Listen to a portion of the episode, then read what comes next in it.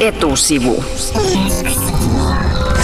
Istuminen tappaa, näin me ollaan viime aikoina opittu lehtien sivuilta, sieltä saatu lukea. Istuminen on siis uusi tekijä, joka nostaa riskiä ennenaikaiseen kuolemaan. Ja nyt tuoreimmissa suomalaisten liikuntatottumustutkimuksissa kerrotaan, että suomalainen istuu paljon. Yli yhdeksän tuntia valveillaoloajastaan suomalainen istuu tai makaa. Etusivun vieraana on nyt mies, joka haluaa saada meidät suomalaiset ylös penkeistä. Tommi Vasankari UKK-instituutista, tervetuloa etusivun vieraksi. Kiitos. Yhdeksän tuntia päivässä istutaan tai pötkötetään siitä ajasta, kun ollaan valveilla. Onko se, kuinka, siis sehän on liikaa. Onko se liikaa? No se on aivan varmasti liikaa. Eli kyselytutkimukset aikaisemmin koko päivästä on kertoneet semmoista seitsemän tunnin istumisen määrää. Nyt meillä väki käytti keskimäärin pari tuhatta ihmistä noin 14 tuntia mittaria. Siitä oli tuo sun mainitsema yhdeksän tuntia. Eli sitten jos lasketaan, että ollaan vielä pari tuntia sen 14 tunnin lisäksi valveilla, niin se on ehkä jopa 10 tuntia tai enemmän. Ja se on tosi paljon. No mistä tämä istuminen ja pötköttäminen koostuu? Kun itse vaikka mietin omaa istumistani, niin aika vaikea hahmottaa, että milloin kaikki, milloin mä istun, milloin mä kuinka paljon mä itse asiassa liikun? Sieltä on tosi hankala niin kuin arvioida itse. Mistä se koostuu? Se lähtee ihan oikeastaan siitä aamusta, kun ylös noustaan ja herätään.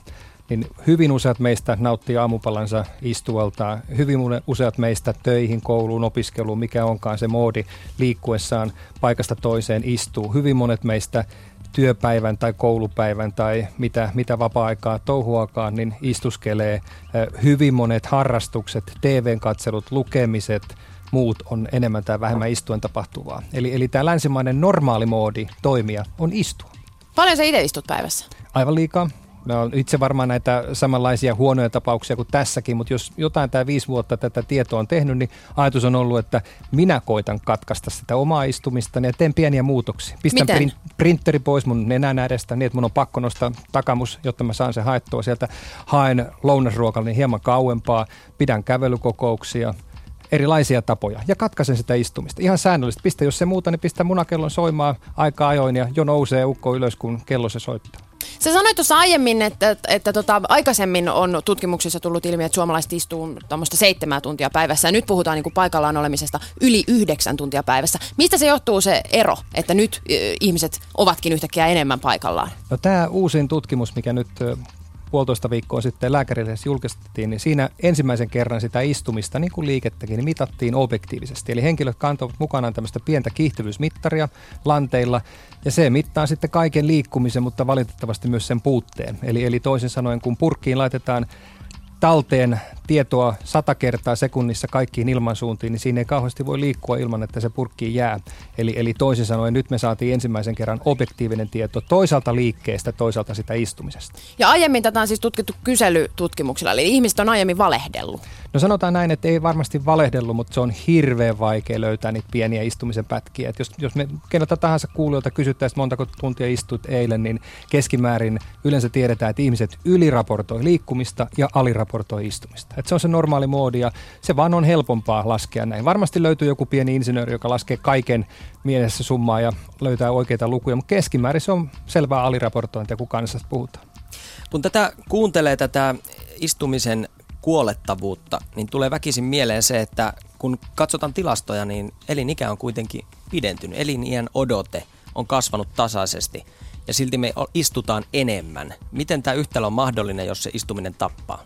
Erittäin hyvä kysymys. Täytyy muistaa, että aina kun puhutaan kuolleisuudesta, puhutaan erittäin monista riskitekijöistä ja monenlaisista hoidoista, mitä sairauksissa on tapahtunut. Eli, eli pelkästään jo kymmeniä vuosia käytössä olleet antibiootit on vieneet infektiosairauksia alaspäin. Sydänsairauksien hoito, ennaltaehkäisy on, on parantunut. Meillä on joitakin riskitekijöitä, missä meillä on valtavan hyvää kehitystä, kolesterolia, verenpainetta ja vastaavia. Mutta sitten meillä on selkeästi riskitekijöitä, missä meillä on haasteitakin. Ja tämä on nyt yksi tyypillinen tämmöinen uusi, moderni riskitekijä, mikä me vasta ollaan niin kuin löydetty löydetty. Mutta vastaavalla tavalla voi sanoa, että se liikunnan, riittävä liikunnan määrä, niin eihän sekään ole kauhean, kauhean hyvää meillä vielä, mutta siitä huolimatta väestön keskimääräinen odotettavissa oleva elinikä on pidentynyt. Tomi Vasankari UKK-instituutista, sanotko, että länsimainen lääketiede on tässä kilpajuoksussa ollut hieman nopeampi kuin tämä istumisen aiheuttama kuolemanvaara? Aivan varmasti ja, ja moni muukin riski. Eli, eli pelkästään tämä niin kuin istuminen ei ole se ongelma, vaan kyllähän meillä on siellä muitakin. Edelleen väki syö, syö liikaa suhteessa energiankulutukseen ja ylipaino-ongelmatiikka on olemassa, mutta me ollaan tällä hetkellä oltu vielä niin kuin voiton päällä tässä, mutta Amerikassa, Australiassa on ollut joitain semmoisia tuloksia, joissa näyttää siltä, että enää odotettavissa olevan odo, eliniän odote ei olisi nousussa. Eli semmoisia pieniä viitteitä siitä, että länsimainen hyvinvointi voisi olla saavuttanut jonkun etapin on, on näköpiirissä. Ja seuraava askel on nousta ylös tuolista. Ihan hyvä. Mä vaan mietin sitä, että yhteiskuntahan perustuu istumiseen. Työnteko perustuu nykyään istumiseen. Me tehdään töitä tietokoneella. Meidän pitää istua niiden edessä. Eikö tämä kaikki olisi ratkaistu vaan sillä, että sitten sen työpäivän jälkeen jengi kävisi lenkillä? Oi, ootapa hetki, nyt voit. Näinhän me on kerrottu vuosia, vuosia, vuosia eteenpäin. Eli pitkään uskottiin, että se liikkuminen suositusten mukaan, se on se juttu, kunnes joku onneton Amerikassa ja Kanadassa meni ja kertoi, että by the way, että se istuminen on itsenäinen riskitekijä. Ja havaittiin, että jopa tunti päivässä liikettä ei pelasta, jos se muu päivä on pelkkää istumista. Niin, eli se logiikka ei pelaa sillä tavalla, että voin koko päivän istua ja sitten kompensoida liikunnalla. Ärsyttävää. Valitettavasti ei. Eli terveys menee, jos istuu ja se jopa voi ennenaikaisen kuoleman aiheuttaa, mutta mua kiinnostaa tietää, että mitkä ne on ne mekanismit, jotka siinä istumisessa tappaa. Miksi se tappaa, että me istutaan? Kun näitä isoja väestötutkimuksia on katsastettu, niin niistä löytyy ihan näitä perinteisiä kuoleman aiheuttajia myös sen runsaan istumisen aiheuttavana tekijänä. Silloin puhutaan sydän- ja verenkiertoelimistösairauksista, puhutaan myös syövästä, puhutaan aineenvaihduntasairauksista, puhutaan ylipainosta, sokeriaineenvaihdunnosta. Ihan näistä perinteisesti tällaista, sanotaanko suomalaisenkin kansansairauksista. Eli niihin se isosti istuminenkin näyttää kiinni nappaavan. Tommi Vasankari UKK-instituutista ylös nouseminen sieltä penkistä ja sohvan pohjalta siis pelastaa meidät. Kyllä, se, siitä varmaan vielä on liian vähän tutkimusta. Tiedän, että akateemisesti kovasti kompataan, että kuinka monta tutkimusta pitää tulla, että, että jakkarasta ylös nousemisen saadaan ne terveysvaikutukset, mitä se istuminen aiheuttaisi. Mutta sanotaanko, että vaikka tämä viisi vuotta on ollut lyhyt aika, niin kyllä meillä riittävästi faktaa siitä on, että istuminen oikeasti on hankalaa. Se, että mitä täsmälleen pitää sille istumiselle tehdä, kuinka monta kertaa päivässä nousta ylös, onko se viisi minuuttia kerrallaan, riittääkö minuutti?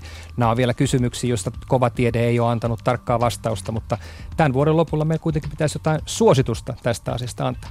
Niin, suosituksia on luvassa. Mitä tota, minkälaisia suosituksia suomalaiset istumisesta tulevat saamaan? No länsimaissa on muutamissa jo ollut sen kaltaista ajatusta, että pitäisi kertoa ihmisille, että jos kerran istuminen on hankala juttu, niin ihan samalla tavalla kuin kerrotaan, mitä pitää syödä, että miten nautintoaineiden kanssa pitäisi toimia, niin tässäkin haluttaisiin kertoa, että, että minkä jälkeen ainakin se istumisen terveyshaitat lähtee nousemaan. Se ongelma on todella tuo, minkä äsken tuossa mainitsin, eli me emme tiedä sen purkamisesta vielä ihan riittävästi, että me voitaisiin yksityiskohtaisia ohjeita sanoa, että jotkut kerran tunnissa, niin se on sillä. Mutta joka tapauksessa riski runsaaseen istumiseen tunnistetaan erittäin hyvin. Suosituksia saatelee suomalaisille joka suunnasta. Uskotko, että nämä istumissuositukset nyt sitten otettaisiin jotenkin eri tavalla onkeensa? No, tämä suositusten polku on aina pitkä polku. Et vähän samalla tavalla kuin liikuntasuositukset on, mä oon niin vanha, että mä oon nähnyt 80-luvulla semmoisia sormessa palaa liekkiä ja setä sanoo nauhalla, että näin pitää toimia, niin kuinka paljon me silloin uskottiin siihen. Tänä päivänä on kysytään ihmisiltä, että moniko sen kestävyysliikuntasuosituksen saa kasaan, niin kansa vastaa, että noin puolet. Ja mä uskon, että se, se niin kuin pitkäaikainen viesti, niin se jollakin lailla menee sitten jakeluunkin, mutta pelkällä suosituksella tähän todellakaan ei mene, vaan ihan niin kuin tuossa viittasit, niin tämä on istuvaa kulttuuria, jota pitäisi muuttaa. Ja silloin kulttuurin luojat, kulttuurin vaikuttavat on ne henkilöt, joilla oikeasti on avaimet. No riittääkö kuoleman riski tarpeeksi vahvaksi pelotteeksi? Uskotko, että ei tarvitse suositella, kun pelotellaan? No aina terveydenhuoltokin valitettavasti käyttää tätä pelotefunktiota, mutta et yksin se varmaan ei riitä. Et musta niin kuin fiksut ihmiset, jotka havaitsevat esimerkiksi omassa hyvinvoinnissa muutoksia, että henkilö, joka istuu kroonisesti, kokee siitä vaikka jotain niskahartia ongelmatiikkaa, niin hän voi itse subjektiivisesti sen ongelman vähennyttyä tai poistuttua, niin kokee siitä hyvän jutun. No pitääkö heittää lukuja pöytään? Voidaan sanoa ihmiselle, että sulla on näin ja näin paljon korkeampi kuolemanriski. Kyllä, tämä, meillä on tämmöisiä isoja väestötutkimuksia, kun niitä on viitisen toista, ja niistä on katsottu tätä kuolemanriskiä siihen istumiseen liittyen, niin se runsaan istumisen, kun mennään tiettyjen tuntimäärien yli, niin rupeaa nostamaan jopa, jopa tota 5 prosenttia tämmöistä ekstra tuntia kohden, eli, eli puhutaan toden totta isoista kuolemanriskeistä. Eli käytännössä mitä se tarkoittaa? Tarkoittaa sitä, että kroonisesti istuva ihminen, kun vielä istuu tunnin muutama lisää, niin suhteessa sun omaikäiseen, sun riskin henkilöön, niin sun kuolemanriski nouseekin vaikka 5 prosenttia tai 10 prosenttia, kun muutaman tunnin istut. Eli, eli kyllä se, sitä voisi verrata samanlaiseksi riskitekijäksi kuin vaikka tupakointia. Se on hyvin lähellä prosentuaalisesti näitä, näitä muutoksia. Mutta tämä on, niinku, on aika uusi juttu, tämä istumisen tappavuus ja siitä niinku puhuminen.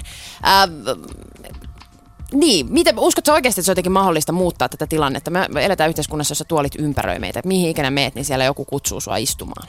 Koppi tähän istumiseen on ollut musta aika vahva. Että mun täytyy nostaa hattua kaikille toimijoille tällä kentällä. Meillä on aika vahvasti otettu tähän kantaa ja musta se on täysin mahdollista, että, että sitä pystytään muuttaa. Tämä on sillä kiva juttu, että tämä on win-win-win. Eli jos organisaatiokulttuuri lähtee muuttumaan, yksilö voittaa siitä, voi paremmin ja monta kertaa myöskin se, se yhteisö. Koulussa voidaan oppia paremmin, jos väki ei, ei niin puolihorroksessa kuuntele opettajan monologia, istuu vaikka jumppapallon päällä tai vastaavaa. me, voidaan niin kuin, me voidaan päästä tilanteeseen, jossa kaikki voittaa. Ja tässä istumisessa on minusta pitkälti siitä kysymys ja sen takia se siitä asiasta niin kuin peitsen taittaminen on ihan hyvä. No millä tavalla suomalaiset saadaan penkeistä ylös? Te annatte suosituksia, mutta onko, miten se konkretiassa toimii? Jokaisen pitäisi oikeastaan lähteä itse omaa arkensa miettimään, että missä ne konkreettiset pätkät on. Onko, onko vaikka mahdollista hypätä pussipysäkin aikaisemmin pussista, dösästä ulos ja kävellä muutama metri? Voiko työpäivänä muuttaa sitä omaa tottumustaan? Pystyisikö kesken päivän useamman kerran nousemaan vaikka minuutiksi tekee muutamanlaisen venytysliikkeen tai vastaavaa? Eli, eli miettiä sitä omaa istumisen moodia ja sitten tehdä siihen ne muutokset. Siinä tuli käytännön vinkkejä. Kiitos vierailusta etusivussa Tommi Vasankari UKK-instituutista. Kiitos.